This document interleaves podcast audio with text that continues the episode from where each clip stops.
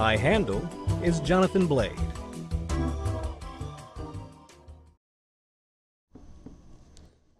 All right, welcome to my cast. Um, so my son and I just got finished watching uh, Buckaroo Banzai, uh, an infamous '80s movie, a cult classic, a movie I've never seen. Uh, this movie was crazy as hell, so I thought I'd sit down with uh, with my boy and talk about it for a second. What'd you think, Grayson? It was so dumb. Yes. Everything about it was so dumb. Nothing made sense in the movie. I had no idea what was going on the entire movie. So- Nothing in that movie made sense at all. Everything looked fake. They didn't even try to hide the stunt devils. Everything looked stupid. Yes, everything did look stupid, but intentionally so. So, uh, as I People said, getting shot by guns was like do this weird shaking thing. Yes, everybody did the Uncharted flail. Uh, I don't know if you have ever played Uncharted, but in the first Uncharted, everybody dies exactly like that. Like everybody dies. They do this movie. weird flail thing Uh-huh. when they get shot. and then they fall off of stuff, yes. Even if there's no place to fall off of, they're going to fall off of. Nathan. So here's the thing. My go just straight out. My thing about this movie is that uh, if I'd watched this movie by myself, I would be miserable. It is garbage. It is trash. Maybe intentionally so. Uh, they're going for a certain aesthetic. I'm sure that they achieve it.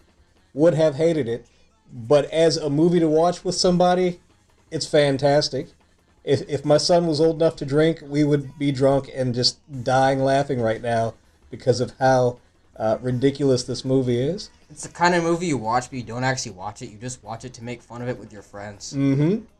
Yeah, and that that's not a bad time. Um, lots of classic actors in this: Jeff Goldblum, uh, Peter Weller. Um, I forget what the the actor's name is, but he's he's a famous voice actor now. Does the voice of uh, of uh, Lex Luthor in the um, the Superman and Justice League series from the early two thousands. But yeah, yeah, just all kinds of incredible. John Lithgow's in it. Dan Hedaya's in it. Just random insanely random actors. It was such a good time. Also, so stupid.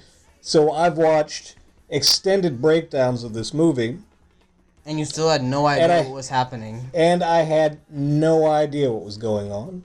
It was crazy. Um, hard to follow. Uh, on the plus side, roles for black people. Like I said in the in the early '80s, there weren't a whole lot of roles for for lots of black people in any given movie, but this one had, had pretty ridiculous roles. But I don't know. I, I- wouldn't want to be in a movie like this. Yeah, I feel like none of the famous actors should have wanted to be in it, but they were. So that's a thing, right? I'm sure that No. kid grew up traumatized. Having like, can you imagine his friends after seeing him in that movie?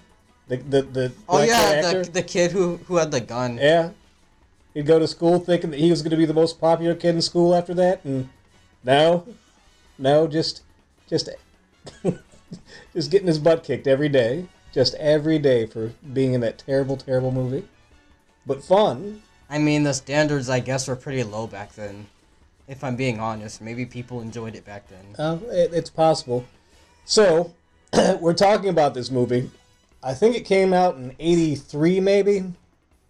I remember it being advertised in uh, in comic books, and uh, seeing trailers for it on TV and wanting my mother to take me, and uh, she she definitely did not do that, and it's probably good that she didn't. But uh, can you do a quick synopsis of what this movie's about, just from having watched it right now?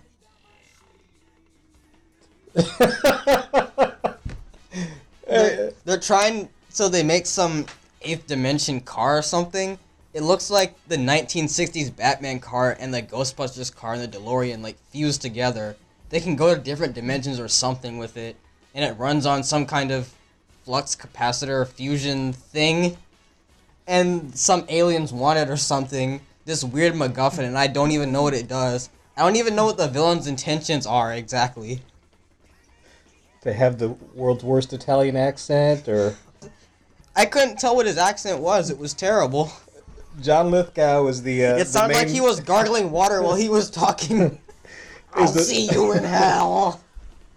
John Lithgow is the main antagonist of the film, and uh, I'm not hundred percent sure what his deal is either. but he's doing this offensively bad Italian accent, and I'm sure that that is also quite purposeful. But it is like were I an Italian person, I would have complaints about this movie. Uh, also, for some reason, Peter Weller as Buckaroo Banzai is playing a half Japanese character, which uh, I know that they, they love to do that kind of stuff in the 80s, but he's It not. didn't. It didn't mean anything. It didn't mean he was half Japanese for no reason. And he's, he's not even, he doesn't look Japanese. He's not kind of Japanese. he I wasn't think- even doing any martial arts. It said in the opening that he's a martial arts master. He's like a karate '80s action guy, but he does. He never does anything like that. He never does anything at all. There's no point for him to be half Japanese at all. It doesn't mean anything. maybe the uh, the, the the Zen nature of the uh, the Japanese culture is supposed to explain his very flat acting, his his dead affect. Um, it, once again, all probably super purposeful, but yeah, this movie was bonkers. They made him half Japanese. that doesn't even make sense. Just make his hair really black, like Sean Connery. Did people actually do years this earlier. back then?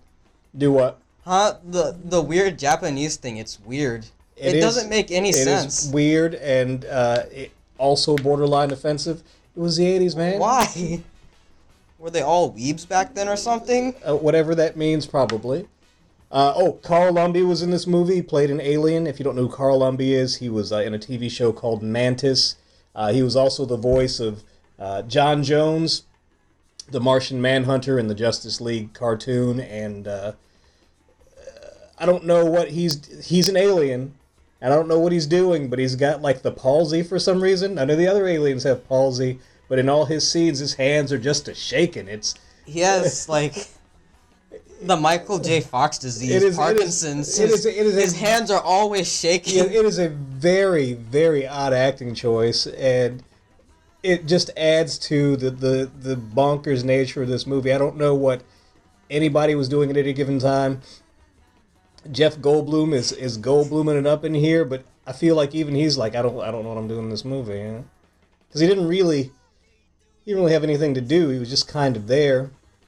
I think they were looking for unique personalities to to make the movie sparkle but it almost didn't need them. It had all these character actors, just uh, people that you see across 80s movies that play weird guys, and they're all in this movie. And it is nuts. It is, it's so much to take. And I can't even do like an analysis on this movie. It is Almost all the characters were absolutely forgettable. Characters would just pop in and pop out, and you wouldn't even know why they're there. Like that, like that weird ugly girl who was there for like no. Why was she even there? She had no purpose of being in the movie in the first place. it, it served a couple purposes. It helps you establish that your main character is not gay because that was important for some reason. So, eh, but also, uh, the love interest is there to uh, try to maximize. They like in any given movie, they're like, we need something in here for the women, and they consider that the thing in there for the women. I feel like that'd be offensive to the women. the movie's offensive to everybody. It, uh, like my thing is that if you're gonna make a dudes movie like this, you probably need some something in there for the dudes first, and uh, it didn't have that either. But it was it was so bonkers it didn't matter. This is the The main crazy- character, I don't even understand. He was like a scientist and a vigilante and a comic book guy and like a genius. He was a political guy. He was everything except he did like literally nothing the entire movie. he was supposed to be everything, so I thought this would be the kind of like 80s action movie that'd be like ultra violent and stuff, but the movie was actually pretty boring. The main character does absolutely nothing the entire time. And he's described to be he's described to be this awesome guy that doesn't do awesome stuff. See, I wouldn't actually call it boring. I thought its pacing was um, it was pretty. It was a pretty quickly paced movie. There was always something going on. It's just that Like the something movie that was going on didn't like make sense. Like the movie moved fast and nothing was making sense. I had no idea what was going on. Characters were appearing and disappearing, like glitching out of existence. and then they'd come back later. It doesn't make sense. They're going for a certain kind of aesthetic, like a throwback to uh, serialized pulp material. And uh, Bob Chipman, his his analysis is that uh, this movie is presented in such a way that it takes place mid-story. So, say you're you're reading like the Fantastic Four, or whatever. This is issue eighty-seven. So you are many many storylines in past uh, all kinds of adventures that, that are hinted at but you never see. Like they introduced some. Um, I tried to read ahead in the Fantastic Four once, and I never read it again. oh, I love the Fantastic Four. I didn't like it because I didn't start with issue one. I started with like issue eighty something. Well, you just you have to start with a because I didn't storyline. because at the time I didn't I didn't um read it online. Instead, I just went to that big box of comics you had Mm-hmm. because my phone was dead. I was looking for something to read, and I saw the Fantastic Four, and I I had no idea what was going on, and I just gave up, and I went to read Iron Man instead. You have to uh, you get with me. You let me know um, where you want to start. I'll start you with a specific story. Uh, Because you depend- told me how it was good. Depending on the- it it, I had depends on no the idea writer. what was going on. any book, it, it just depends on the writer. Back to the movie. yeah, we've gotten very off topic. Let's get It- back to this terrible it- movie. it's fine. It's fine. Because I don't know if there's a whole lot more to say about the movie. Um, this is probably your first time experiencing uh, like a lot of effects on that level. Like uh, my son is a huge fan of the Back to the Future movies, but they're a little uh, higher quality than Buckaroo Banzai is. Star Wars came out like three years ago, and it looks infinitely better than this. Yeah, well, the, Were this- they on a budget of like two dollars when they made didn't this? industrial lights and magic behind it, so. But yes, it is. It, the effects are terrible looking. And then, good lord, when the ships came, like these weird like ships, they looked like aliens from StarCraft 2. they all looked like Zerg aliens. Yeah, the the organic style that they're trying for the technology is kind of obscene looking. Uh, It looked like a corrupted ship from StarCraft it, 2. it looked like syphilis. so yeah, It, it was pretty gross. And then the punching effects when the people were getting punched and kicked sounded like someone was hitting a pillow. Yeah, the, and the slow, and the, the, slow kick, the slow kick. the slow kick, the slow punch. And that one scene when that guy jumped out of nowhere in the middle of the fight. they were just randomly fighting and some guy just jumped. yeah, He just jumped out of nowhere. oh, that was kind of wonderful. Uh, so, so we're laughing at this stuff because it, it's all bad, but you know what? It's a good time. It, so terrible. it it was so terribly fun. It was fun. You'd be able to make more sense out of a Fast and Furious movie, honestly. Uh, that is not untrue. So I liked seven. Seven was ridiculous. It had a bunch of stuff that didn't make any sense, but I liked seven. It was over the top in a way that kind of worked. and then eight kind of doubled down on that, but it didn't work. And I'd have to go back and watch both of them to to understand why. I don't But- ever want to go back and watch. But any of eight those was movies. garbage. All those movies are garbage. Well, they're they're entertainment movies. They don't have to be good. They're like They- movies you see once and you talk about it with your friends for a little bit and then you just forget about it. The only reason people cared about Seven, um, Seven at school is because Paul Walker died when Seven came out, yeah, that's and that's the only reason everyone was talking about it. Yeah, and also because they have a respect and love for family. We're not friends. We're a family. We ride together and die together as a family. so dumb, infinitely stupid. Oh, but also uh, a little bit wonderful. So I guess I guess we- we're done with Buckaroo Banzai. Um, like I said, for for me, that was a good time. I'm glad I watched it with my boy.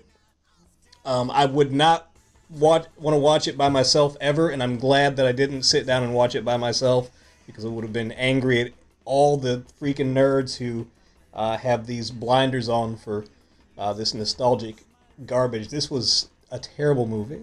Like People it's actually no- like this? people love it. Jesus Christ. No, it's it's one of those movies that you go to a midnight movie with you know a hundred of your best friends, and you guys just watch it, and you just have a good time laughing uh, through the movie. You like quote the movie lines and stuff. I guess let me put it this way: as an actual movie, it gets like a zero out of ten, but then as like a comedy movie, it gets ten across the board. All tens across the board. No, not, as a comedy, it, it's also terrible, but as an experience, uh, yeah, it, it gets a high score. Not a ten because it it's trash, but yeah, it gets a high It's so trash, it's funny. it's like when you're watching a horror movie with your friends, but the entire time you're just complaining about how everyone is acting like an idiot the entire movie. It is a lot like that. So, this has been Jonathan Blade. My handle is Jonathan Blade. This is my first guest and the best guest of all time, my boy Grayson. Uh, thanks for listening. My handle is Jonathan Blade.